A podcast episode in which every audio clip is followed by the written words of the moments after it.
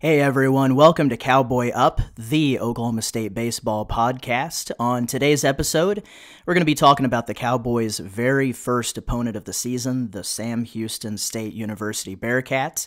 We're going to talk a little bit about the preseason projections for the Cowboys and why I really do think that most of them have missed the mark. And then we're going to do a quick roster breakdown of the Cowboys going into the season, position by position. So I really hope that you guys enjoy this episode for today. So let's Cowboy up. The 1 1. There's a drive deep to left. Forget about it. Goodbye. Way gone into the South Carolina night. Home run, Connor Costello. Oh, I got a hanging breaking ball out over the plate and hoping it knocked out the window on our rent-a-car. The stretch, the pitch. As a drive to left field and deep. Going back is Roman. Still going back, back, back, back, back. And goodbye. Gone. Grand slam, Corey Hassel. Yeah, right there. Elevate it out over the plate. Get the barrel to it. Stand tall and let her eat, big dog. Widener with the stretch. And the pitch. That was hit deep to left field. Going, going, and goodbye. Way gone. Three-run home run. Caught it Thoreau. The Cowboys lead it five to nothing. Pitch. Swing and a miss. Strike three. Championship once again for the Cowboys. Yeah, all started on the mound. Got a big time quality start today by Brett Stanley. Turn it over to Basso. Huge double play, left on left, to getting a great hitter in Darius Hill in a three to one game, and then right there, Battenfield probably a little bit on fumes. Throws that ugly one up there and gets the strikeout.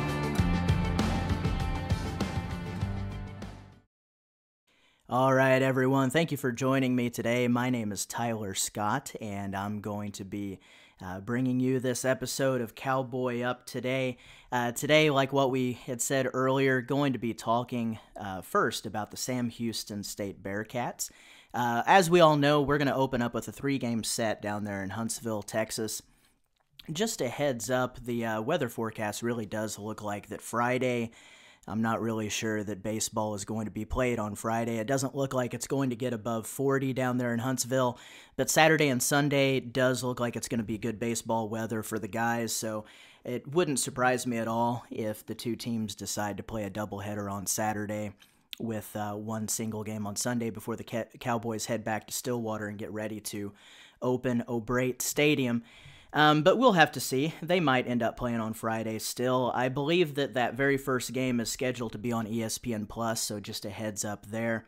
Um, but talking a little bit about the Bearcats, let's go ahead and jump right on in this. Uh, this is a program that is really under the radar. They have really experienced some strong success over the last several years, especially the last decade.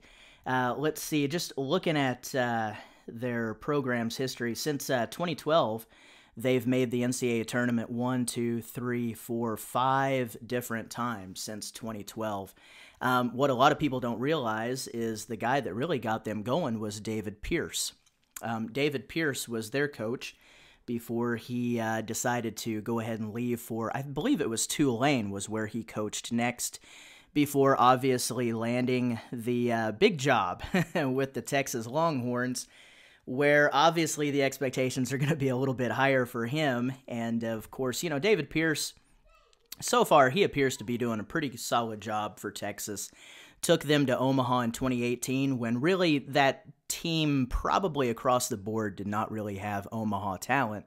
Uh, but they gutted it out. Uh, they got a really good draw um, with uh, who they had to play in their super regional that year. Um, but of course, 2019 was an absolute nightmare for David Pierce and the Longhorns.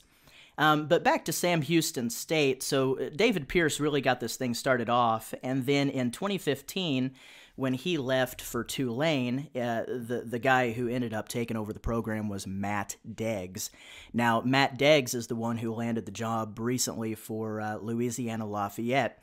He's a very good coach as well, so he kept the ball rolling and uh, I believe that he left after either the 2017 or 2018 season. I can't remember which one. Now, in 2017, the Bearcats not only made the NCAA tournament, but they actually won the Lubbock Regional. They beat out Texas Tech as well as Arizona in their regional in 2017. So they advanced all the way to a super regional for a program uh, like theirs.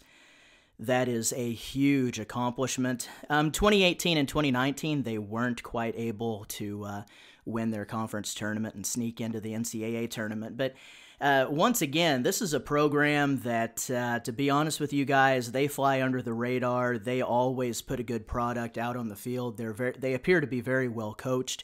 Uh, the guy who took over the program whenever Matt Deggs left is Jay Sirianni, and I believe he was the pitching coach under Deggs. Uh, for that time. So, Jay Sirianni, they decided to go ahead and go in house with their next coach. And uh, really, the last couple of years under Sirianni, they've still had some very high profile wins. Um, going back to 2019, uh, they were able to knock off teams like Louisiana Lafayette, uh, Baylor. They were able to win a game against them. Uh, Rice, which I know that Rice has been down a little bit recently. One thing that popped out to me in 2019 was that they actually took two of three from UConn. And of course, we all know that in 2019 in the Oklahoma City Regional, we struggled with UConn. We really did. Uh, we split with them in those final two games. We were able to knock them off in the regional final, three to one, and uh, that was a very, very tight game. We were all sweating bullets throughout that one, but the Cowboys pulled it out. Um, but yeah, back in 2019 in the regular season, Sam Houston State uh, was able to take out UConn two out of three games.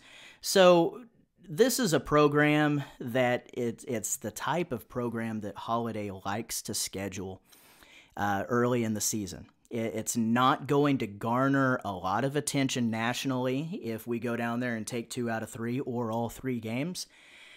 But it is the type of team that's going to give us a huge challenge. They play the right way, they're fundamentally sound, and they have good talent across the board. Now, talking about their talent, they do have one player in particular that our pitching staff is going to have to be very, very careful against. His name is Colton Cowser. Colton Cowser is projected preseason player of the year in the Southland Conference. And I forgot to mention this Sam Houston State is actually picked to win the Southland Conference. So we know that uh, the the projections, everybody looking at them nationally, they are expected to win the Southland Conference. They're the best team in that league coming into the year. Colton Cowser, though, he is popping up on all of the Major League Baseball draft boards. Uh, for 2021, he's projected to go 14th. Uh, he is actually the 14th rated collegiate prospect for the 2021 season. I saw a different publication uh, that I think was actually from MLB themselves, where he was projected as the 13th best prospect for the 2021 draft out of anyone, and that includes high schoolers and JUCO as well. So this guy is popping up all over the place. It really does look like he's going to be a first round draft pick unless something happens. He's a left handed hitter, he's an outfielder, he's got a strong all around game. And this guy just flat out hits. So the Cowboy pitching staff is going to have to be very careful with him. Um, really good test early on in the season, so it'll be interesting to see uh, what happens whenever he squares off against guys like uh, Parker Scott, Bryce Osmond, uh, possibly Justin Campbell or Justin Wrobleski uh, it'll be exciting to watch. So keep an eye on Colton Cowser, really great player for Sam Houston State. So moving on from talking about Sam Houston State, let's go ahead and focus on the Cowboys just a little bit going into this season. Most of the projections that I have seen for the Cowboys has them finishing either fourth or fifth in the Big 12. And considering that we are returning a really nice core from the 2019 team, um, I'm not really sure that that's fair. I'm not really sure that that's accurate, to be honest with you guys. Um, most of the projections that I have seen is is obviously they've got Texas Tech to pick to to win the league, and I'll be honest with you guys, I'm not going to pick against Texas Tech unless they give me a reason to. Uh, Texas Tech is on a roll. Um, I'll be honest, uh, the way that I see things, if there is any head coach out there in the college game today who is similar to Gary Ward, it would be Tadlock down in Lubbock. Uh, the guy has their program flat out rolling, so they've they've earned that. They've earned the right uh, to be picked preseason first in the Big Twelve. Um, and and to be honest with you, uh, I think this is probably going to be another season where Texas Tech is a national title contender. But all of these projections from the big time national guys like D1Baseball.com, uh, Baseball America, Collegiate Baseball Newspaper, all of those, um, they've got Texas and TCU, and some of them even have West Virginia landing ahead of Oklahoma State University. And to be honest with you, the way that I see that is that, yeah, you can base a lot of your projections on talent, and that's fine. But you should also be basing projections off of if you have a core returning that has actually accomplished something. And so when you look at the Cowboys roster, you've got left field, you've got right field, you've got second base, you've got first base, you've got your Saturday starter returning, uh, you've got a utility guy returning who has moved full time to catcher. We've got a decent core there, uh, not to mention a couple of bullpen arms that are experienced. Uh, we've got a decent core there that really played a very solid role in winning the Big 12 tournament in 2019, hosting a regional, winning that regional, and then taking Texas Tech on the road all the way down to the wire in a game three. And we put ourselves in a situation where we were six outs away from Omaha. So the way that I see it is this TCU and Texas, they might have more talent than we do on our roster but you don't have a core of anything that has accomplished anything on those teams whatsoever. Now, Texas, granted, you may have a couple of freshmen who were on that 2018 Omaha team for them, uh, but you don't have big time contributors returning from that particular team. Um, they had an extremely young team in 2019 and that's fine. They finished dead last in the Big 12. Absolutely no excuse for a team with that type of talent and that type of resources and that type of coaching staff to ever finish uh, last in the Big 12. That's a major disappointment. So just because they have loads and loads of talent coming back for the 2021 season, uh, you know what? You've still got a roster that has that taste in their mouths from finishing dead last in 2019. Now, of course, that might motivate them, but that does not mean that they should be projected to actually do much this year. That's just my opinion. And then, of course, you look at TCU. TCU completely missed the NCAA tournament in 2018, had a really down year. And I would strongly argue in 2019, they were a decent team, but I don't think that they had any business being in the NCAA tournament in 2019. And there were a lot of people at the time that felt that same way. Um, I saw even some of the national people making some comments about uh, certain people in high places and golf buddies and all of that good stuff when it comes to TCU. They were given a huge favor by being allowed to be in the field of 64 for the 2019 season. They just didn't perform well enough to get there. And, you know, they did play well in the Big 12 tournament, but at the end of the day, they did not even make the Big 12 tournament championship game. So, to be honest with you, TCU still that I know they have loads of arms, very very talented arms, high velocity arms that are coming back. I know they've got an experienced roster. Uh, in 2019, uh, their offense really was potent, and so I would expect their offense to be potent again this year. Don't get me wrong, I think that TCU will make some noise but as far as projections go, I think some of that has to be earned with what has happened on the field. And to be honest, you've got some guys returning in the purple that have not accomplished a whole lot. Whereas over in the orange, for, for our guys, you've got a lot of guys who played huge roles in winning a championship. Actually, if you count the regional, winning two championships and coming within six outs of going to Omaha. And remember, that super regional was on the road. We took Texas Tech to a game three. We were six outs away. And to be honest with you, that Texas Tech team was the better team. There's no doubt about it. That was the better team. We took them right down to the wire. We did exactly what we were supposed to do. as the number nine seed. And Texas Tech had no business that year uh, being rated as the number eight seed. Uh, as we know, they went on to Omaha. They wound up being one of the final four teams left in Omaha. So they obviously went beyond those expectations. Texas Tech was just the better team in 2019. So, with that being said, we've got a roster full of pieces that it's a really nice mix of talent as well as experience. And so let's go ahead and break down the roster just a little bit here. All right, so we're going to go ahead and start in left field. Left field, uh, I would definitely expect to see most of the innings go to Carson McCusker. Uh, McCusker, it feels like he's been around forever. He has played a huge role in left field for the Cowboys, really from day one. Uh, 2018, he would have had a lot more playing time if it wouldn't have been for a back injury that kept him out early in the season. Uh, but Carson, you know, all he really does is hit at a 300 clip. I really feel like he's uh, primed to break out this year and hit more home runs, hit with a lot more pop. Um, but he's been a solid hitter all the way through. He's a solid defender at 6'8.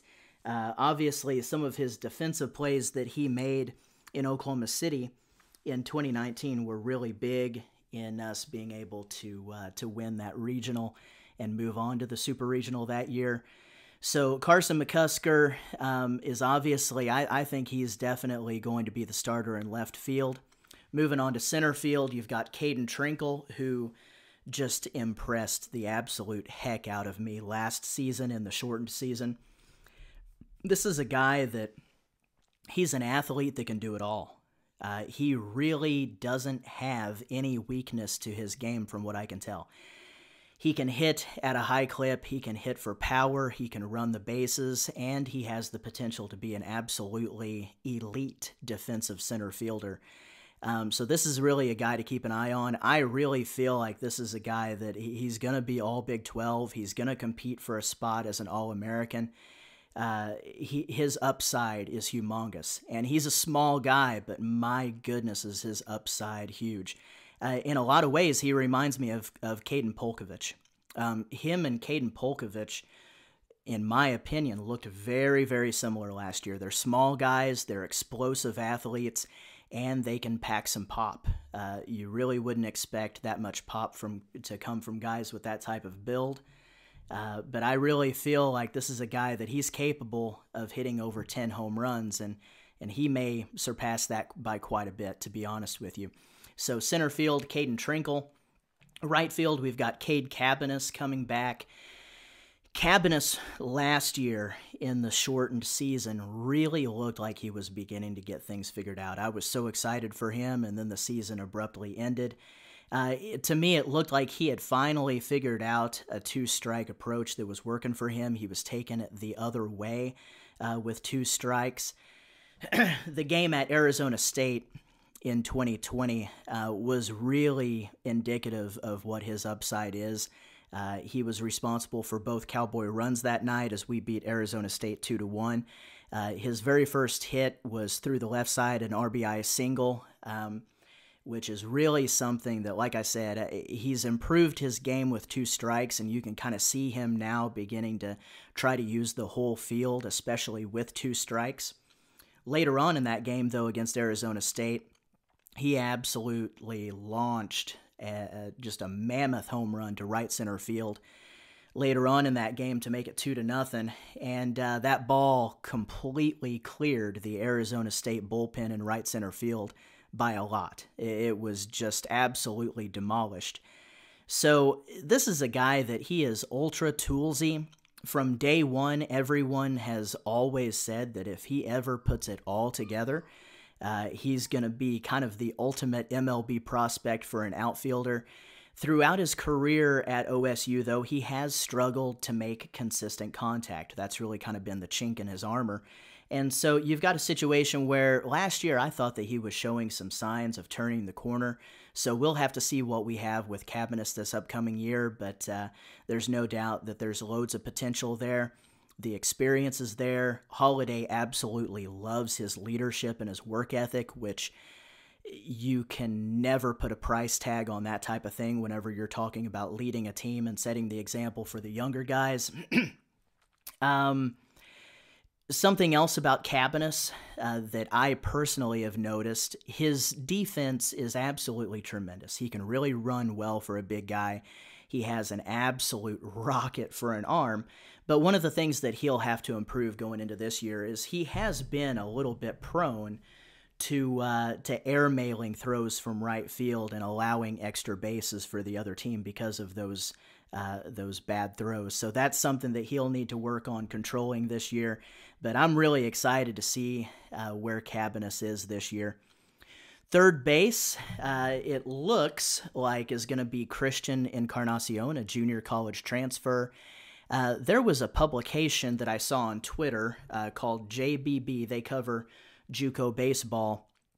And uh, they said that Encarnacion was the first ever player for them to be rated a JUCO All American in back to back seasons. So his freshman and sophomore years, he was a JUCO baseball All American. Uh, this guy hits. He hits for power. Holliday has mentioned more than once that he's very impressed with his defense. So I think really Encarnacion could be a sleeper. I know that he was a, a highly sought after JUCO recruit, but at the same time, it doesn't really seem like there's a lot of people talking about him right now. He's not garnering a ton of attention, which is probably a good thing, really, for this entire Oklahoma State team. Um, we know that Holliday's teams have a little bit of a tendency to start slow. So, being a team that's kind of flying underneath the radar, that's probably not a bad thing right now. And I really feel like Encarnacion at third base is flying under the radar nationally. And I think this is the type of guy that could really come in and wreak some havoc and uh, put up some great numbers and really surprise some people. Over at shortstop, you've got Huey Morrill.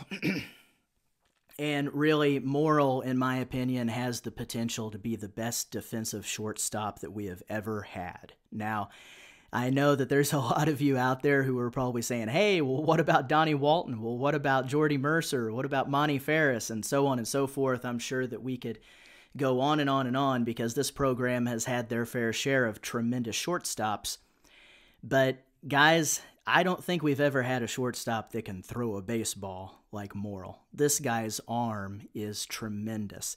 He has great range, his glove is great.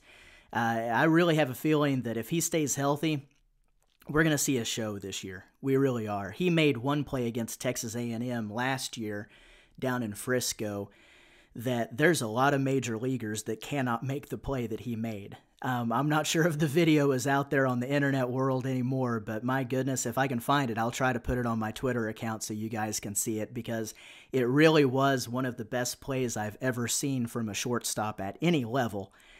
Um, he was so deep in the hole that I'm not really sure that you could even call it the hole anymore. He was pretty much playing third base and uh, was still able to throw out the runner at first. It was absolutely unbelievable. So this guy's defense is worthy of him being in the lineup, but as we know, Morrill can hit. Morrill can hit. He got off to a little bit of a slow start last year, but as the year progressed, it really looked like his bat was beginning to come around. He hit an absolute monster of a home run against St. Louis in uh, our, I think, the second to last game of the season before it was called off. And uh, this guy's potential, again, I know I'm saying that about our entire roster, but his potential is through the roof. But not only that, not just talking about his potential, uh, he is part of a core that's coming back that has already proven that he can get it done. Um, over on, on second base, uh, it looks like the projected starter will probably be Matt Golda. Uh, he is a transfer from the University of Kentucky. He was hitting over 300 at Kentucky before last season was called off. Really, really solid hitter, a solid defender. I think this is a guy that um, he really adds depth to your lineup coming in. He adds experience. This is a guy, again, that I think is totally 100% flying under the radar for a lot of people. Um, I think that when when he comes in and claims one of those middle infield spots, that people are really going to see high quality of play from him in every single area. And uh, Holliday, one of the the interesting things that I've heard Holliday say already is that both Morrill and Golda are taking reps at shortstop and second base. So I'm not really sure who's going to end up sticking at shortstop and who's going to stick at second base. Um, so we'll have to kind of see how that plays out. It'll be interesting to see the coaching staff play around with that early in the season, but that's just something to kind of keep your eye on. At first base, we have an absolute defensive anchor in Alex Garcia. Uh, his ability to pick balls out of the dirt in 2019 and early in 2020 uh, is absolutely big time for us. He is a very good defensive first baseman. Um, from my understanding, when he first came into the program, he wasn't necessarily that great defensively, but he has absolutely worked his tail off, gotten a lot better, and now he really is a very good defensive first baseman. But not only that, he's a hitter that's going to come in and he's not going to strike out a whole lot. He's going to put the bat on the ball, he's going to make consistent hard contact. Uh, throughout the entire 2019 season, he proved that that's the type of hitter that he was. He had um, an extremely important home run against UConn in the regional final that helped us tie up that game before McCusker uh, broke loose and and uh, was able to give us the lead with a two RBI double in that game. So Garcia, he, he's one that he he has a little bit of clutch to his game. He was also the one that came up with the walk off base hit to beat TCU uh, the morning of the Big 12 championship game. Uh, if you remember, there was a rain delay, so we actually had to play two games that day. We had to knock off TCU in extra innings before beating West Virginia in the 2019 Big 12 Tournament Championship game. And it was Alex Garcia who came up with the base hit in extra innings to beat TCU. Um, and then later on that day against West Virginia, he had an RBI base hit in that game as well. So Garcia is one that, again, lots and lots of experience and uh, he's just he's got a solid all around game for a first baseman. He's probably not the type of guy that he's going to come on and and hit 20 home runs in a season. I do think he's capable of hitting 10 or more home runs, but he's really going to be a more contact oriented hitter. And uh, trust me, if if we have a whole lineup of guys who are making loud contact consistently, I'll take that type of lineup any day of the week. So Garcia is uh, probably more than likely going to log. he may end up logging 99% of the innings this year at first base. Um, and then as we move on to catcher, uh, Brock Mathis, I think will probably be the starter there. If you remember him from 2020, he transferred in from LSU. And I remember the very first weekend series of the year in 2020 out in Grand Canyon. Uh, he really struggled. I was a little bit worried about him. He really struggled that weekend. Um, but I really think it came down to just being too amped up or nerves or whatever. Because after that first weekend series, my goodness, the guy just came alive. His bat has huge potential. Uh, this is a guy that he did not hit well at all at LSU. But since he has come to Stillwater and been able to work out with our hitting coaches, uh, obviously our hitting coaches are probably a little bit better than most others. Whenever you've got Matt Holliday and Robin Ventura and Josh Holliday giving you pointers on how to hit, I think anyone's going to improve. But this guy, he was looking fantastic at the plate early in 2020. Uh, he has such easy power. He hit a couple of home runs that I just couldn't believe that he was able to generate that type of power from the swing. Uh, his swing is so free and easy, does not look like he's trying to kill the ball, but my goodness, when he connects, that ball goes. So, this is a guy that he's going to have some big time power. He seems to take good at bats. Defensively, he is an excellent defensive catcher, and uh, he has improved ever since coming to Stillwater in that area as well. So I think you can look at Brock Mathis as a guy that he's he's really going to have a nice season. Behind him is going to be Max Hewitt. Obviously, he came to Oklahoma State from JUCO uh, as a middle infielder, but it looks like he has made the full time shift to catcher. I know that he discussed recently uh, his improvement at catcher uh, coming last summer whenever he was able to play for the Tulsa Drillers here in the TCL. Uh, he mentioned that the help that he got from that coaching staff, especially working with Mickey Tettleton, uh, really improved his game at catcher. So I would expect to see Max Hewitt get a lot of innings at catcher. Uh, to keep Mathis fresh. You could also see Hewitt end up at DH quite a bit. And of course, you know, in a pinch, he could also play uh, second base, shortstop, and, and third base a little bit as well if he needed to. Um, but we know what we have with Hewitt.